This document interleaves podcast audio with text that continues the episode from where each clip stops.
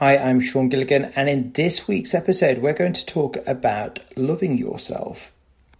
So, when I talk about self love, I'm not talking about being a show off or a poser. Really, what I'm talking about is focusing on positive emotions by shifting negative feelings that drain you to feelings that uplift and encourage you. One of the most common ways people experience low self esteem is the way in which they consider themselves. What is positive love of self? Self love is the belief you hold that you are a valuable and worthy person. An example of self love is when you have a positive view of yourself and are confident in yourself and your place in the world.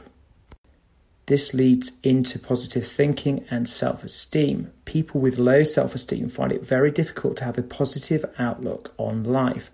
Self esteem is affected by early life experiences and is a blend of internal confidence and external achievements.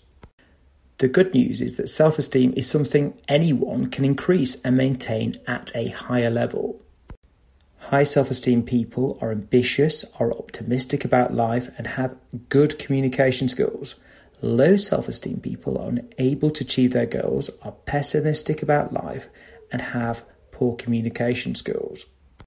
Studies show that low self esteem is related to stress, depression, and anxiety. Some psychologists believe that self esteem stays where it is permanently. In other words, if you have low self esteem, there is nothing you can do to improve it. Self love means loving yourself unapologetically, whereas self care is about taking the time to feel good in your skin. While these two are different, they're both necessary to a healthy, fulfilled lifestyle.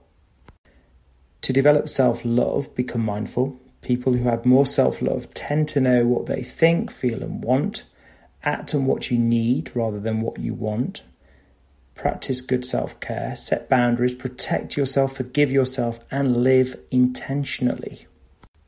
What does self esteem look like? And the answer is that people who have healthy self esteem themselves are better able to respect and appreciate the abilities and skills of others. People with high self esteem believe in themselves. People who have high self esteem have confidence in their own abilities. They recognize what they're good at, they are confident that they can improve where necessary and they believe that they deserve to do better. Self love, then, has often been seen as a moral flaw akin to vanity and selfishness. And I would argue, in business for sure, this is not the right answer. I think self love actually is an enabler of business success. And self love really dovetails into self worth, which is really a sense of one's own value or worth as a person. People who are emotionally healthy are in control of their thoughts, feelings, and behaviors. They feel good about themselves and have good relationships.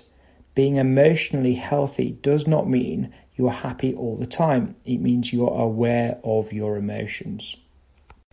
If you feel that you have low self esteem, remember this you are such a valuable addition to the world. Just like everybody else, you are good at so many things which will help make our world a better place.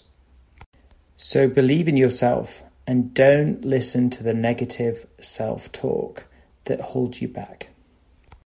We've got to retrain ourselves to get rid of our fears and self doubts in order to build self esteem and self confidence. Everything you have in life is a result of your belief in yourself and the belief that it's possible. So, my final words are have self confidence, have faith in yourself, and trust yourself. Thank you for listening to this episode on loving yourself. If you've enjoyed listening, do subscribe share on social media. And until next time, thanks for listening and bye for now.